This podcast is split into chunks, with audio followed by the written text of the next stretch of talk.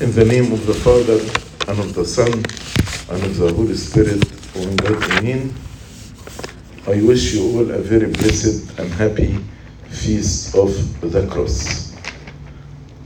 And the church chose for us passage from the Gospel of St. John, chapter 10. And maybe we ask, what is the relation be- between this passage and the feast of the cross? The Jews actually surrounded the Lord Jesus Christ and asked him this question Why do you keep us in doubt? Why do you keep us in doubt? If you are Christ, tell us plainly. The church chose this passage because the cross was offense to the Jews, was ignorance to the Greeks. The Jews were waiting for a king, earthly king, who restored to them the kingdom of David. Then, when they saw Jesus dying on the cross, they were offended. As you heard in the Pauline letter of today, for the Jews request a sign, and Greeks seek for after wisdom. But we preach Christ crucified to the Jews a stumbling block. Those who waited for a sign, and Jesus will restore the kingdom of David and turn over the Roman Empire, when they saw him crucified, all their hope in him was gone. That's why the crucified Jesus is a stumbling block to the Jews. And to the Greek, they were seeking after wisdom. Greek is the city of philosophy, from where Aristotle and Plato and many other great philosophers came. So they could not comprehend and believe that God became man and then he died on the cross and he was buried.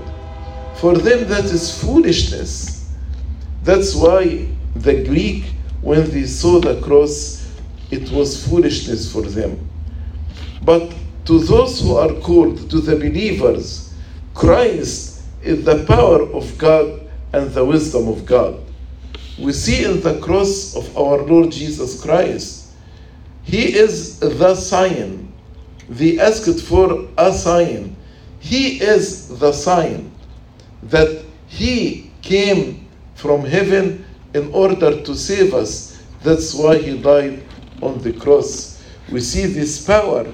He bound Satan, destroyed the doors and the gates of Hades, took all the captives in Hades, and transferred them to paradise of joy. He is the power of God. And He is the wisdom of God.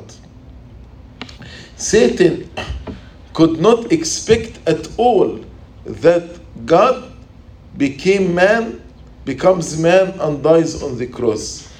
So, God, in this mysterious way, He was able to capture Satan and to defeat him on the cross. So, until now, people are doubting whether Jesus is God or not. Until now. So, the church actually chose this part because the Jews asked it, Why do you keep us in doubt? If you are the Christ, tell us plainly. Tell us plainly. So the question here whether the Jews back then or the people today who are denying the divinity of Christ, do they have the right to accuse God, to accuse the Lord Jesus Christ that he is keeping them in doubt? They told him, Why do you keep us in doubt? Actually, in the gospel of today, God proved to them that He did not keep them in doubt. Immediately He answered them and told them, I told you, and you do not believe. So He did not keep in doubt. In doubt.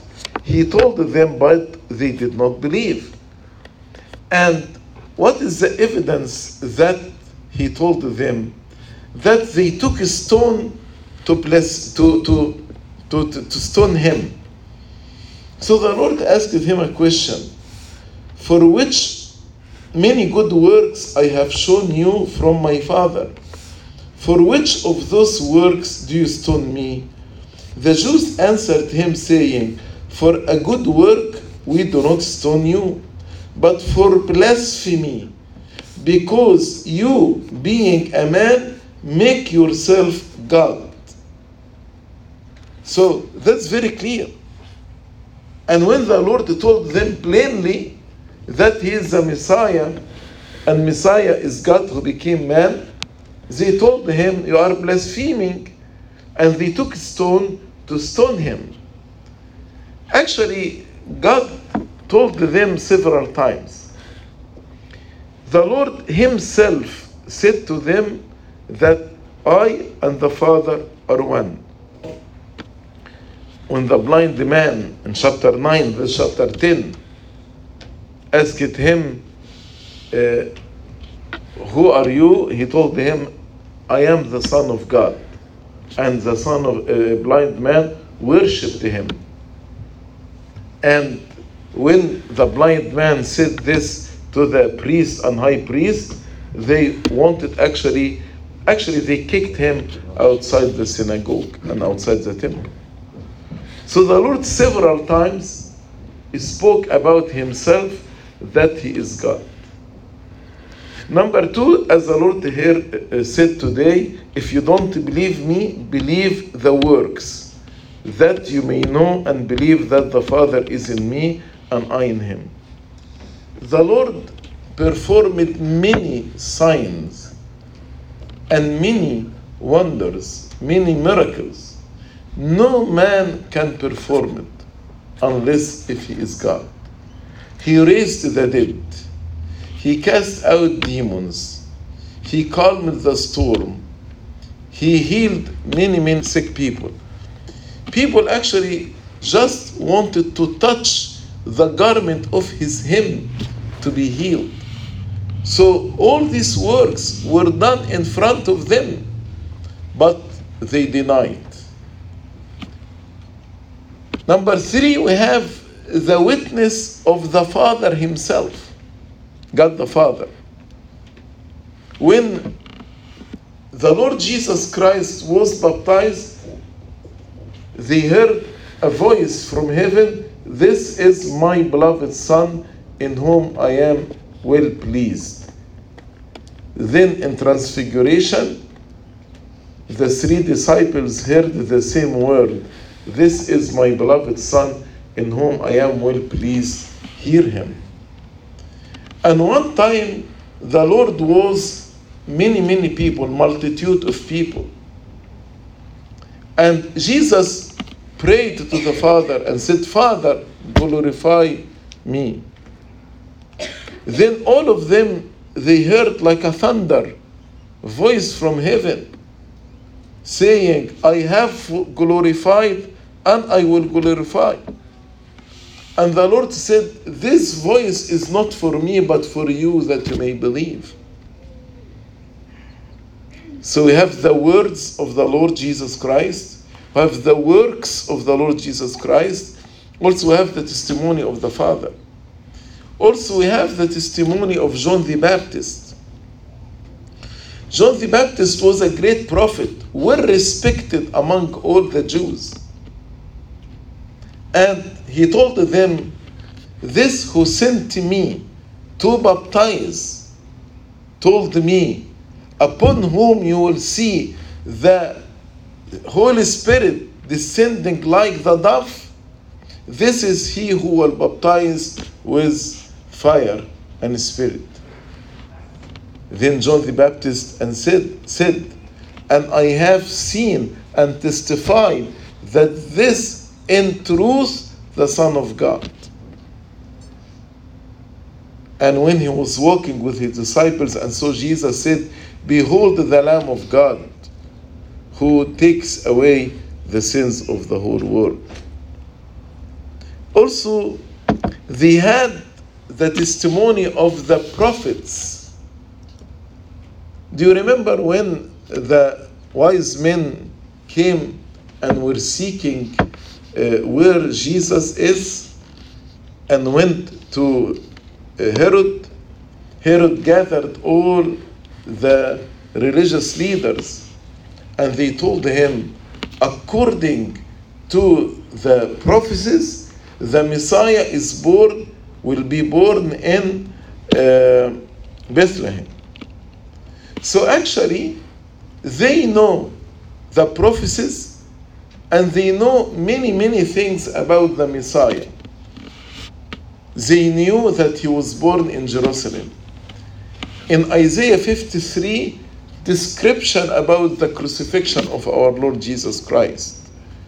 In Psalm 22, another detailed description about the crucifixion of our Lord Jesus Christ. Many prophecies about his ministry, many prophecies about his resurrection, many, many prophecies. So they have the testimony of the prophets, but they refuse to believe.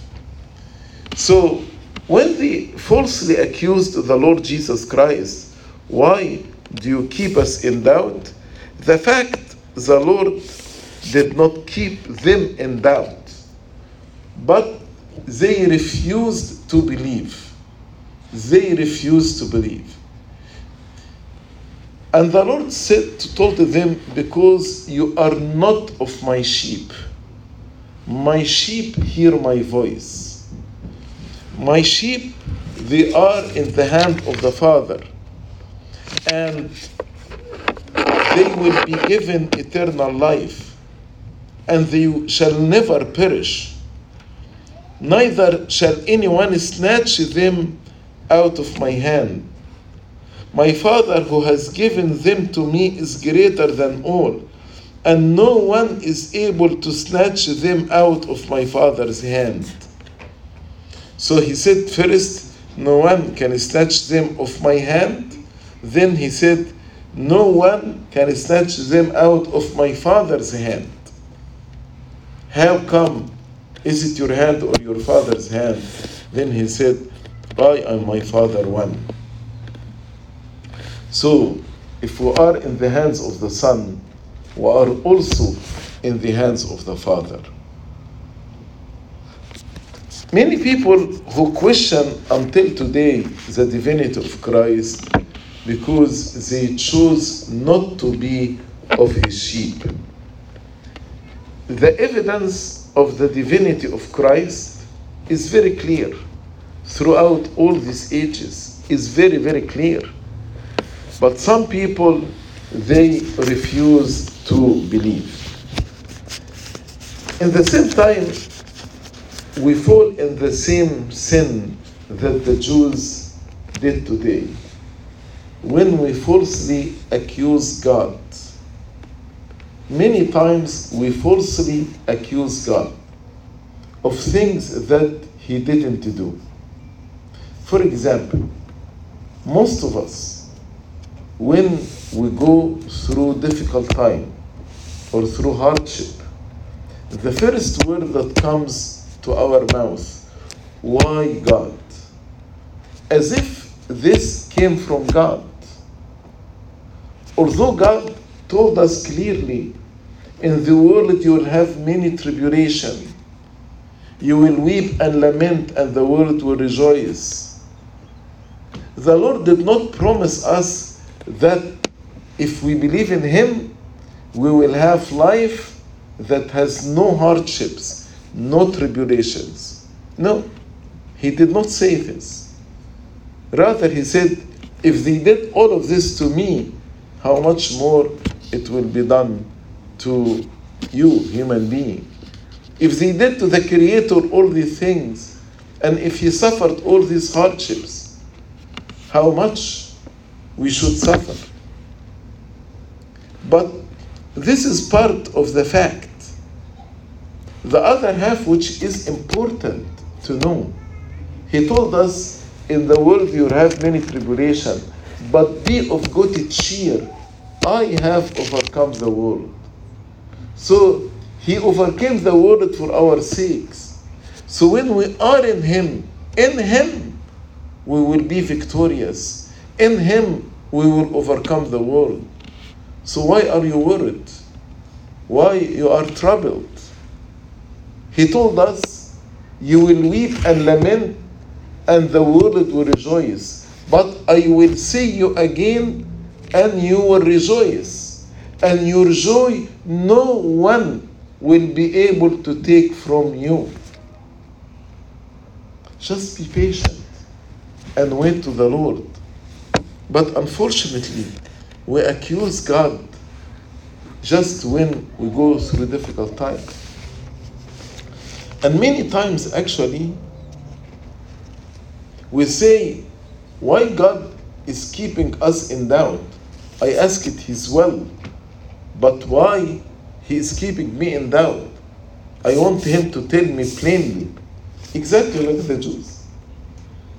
Many, many times the will of God is clear for me, clear, but I don't want to hear it. I don't want to accept it.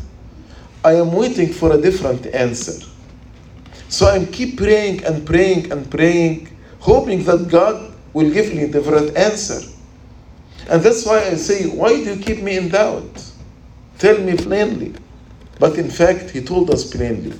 Let me give you an example. Illness. When somebody actually get ill.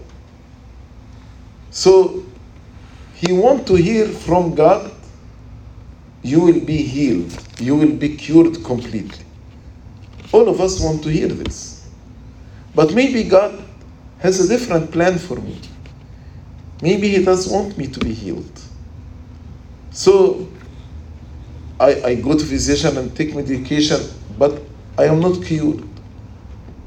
I'll get upset and angry and say, why, why you keep me in doubt? Tell me clearly, what do you want? He wants me. This happened with St. Paul. But St. Paul didn't react in the way that I'm describing right now. St. Paul had a thorn in the flesh. And he prayed. How many times? Three times. Asking God to heal him and cure him. But God told him, No, I will not cure you. Why? I want you to be weak. So when we are weak physically, you will rely on me, not on yourself. Because my power is made perfect in weakness. Meaning, you will rely on my power perfectly when you, are, you, you feel weak. But if you don't feel weak, you, go, you are going to rely on my power partially. So my power will not be perfect in you. St. Paul, when God told him, I will not cure you, you will continue to be sick. He responded and said, I rejoice in my infirmity, that the grace of God might come upon me. For when I am sick, when I am weak, I am strong. So when we say, why do you keep us in doubt? Many times the word of God is clear. God doesn't want me to give me this job that I am dying for. God doesn't want me to go into this college that I want to join, etc. But I am angry, I'm upset. I want to hear another, uh, well, another answer. But if we say to St. Paul, I will accept your will for me, your will be done in my life. I'm accepting your will. I rejoice in my infirmities that the grace of God may come upon me because when I am weak, I am strong. Another false accusation to God So, number one, false accusation when we blame the hardships and troubles on him. Number two, when we accuse him that he is keeping us in doubt, but the reality he is not keeping me in doubt. But I don't like his will. I want him to give me another answer. L- Like the Jews, they want to hear from him, I am earthly king. I will restore the kingdom of David. Another false accusation we do to God when we have a wrong perception about him. For example, some of us will say, God does not love me. I am not his favorite. God is angry with me. God does not bless me. All these are false accusations. Or when actually I am doing something wrong, it's clearly wrong, again in the teaching of the scripture. But I say, I know God is with me. I know God is blessing what I am doing. Although it's clearly wrong. Here, actually, I am deceiving myself. And I have a wrong perception about God. And this is also considered a false accusation. How can accuse God of approving sinful action? How can I accuse God of not loving me and God is love? How can I accuse God that He is not blessing me? Although every gift, every good gift and every perfect talent is coming from the Father of light, as St. James said. So we need to be careful when we speak about God, lest we are falsely accusing Him, as the Jews said to, to Him today, How long do you keep us in doubt? If you are Christ, tell us plainly. He told them, but they don't believe. Today we are celebrating the feast of the cross of our Lord Jesus Christ, who crucified himself in order to save us. Let us think how we should die with him to the world, how to say, It is no longer I who live, but Christ who lives in me. How to crucify the passions, the lusts, the desires of the flesh in order to live only for Christ. May the blessing of the Holy Cross be with all of us. Glory be to God forever and ever. Amen.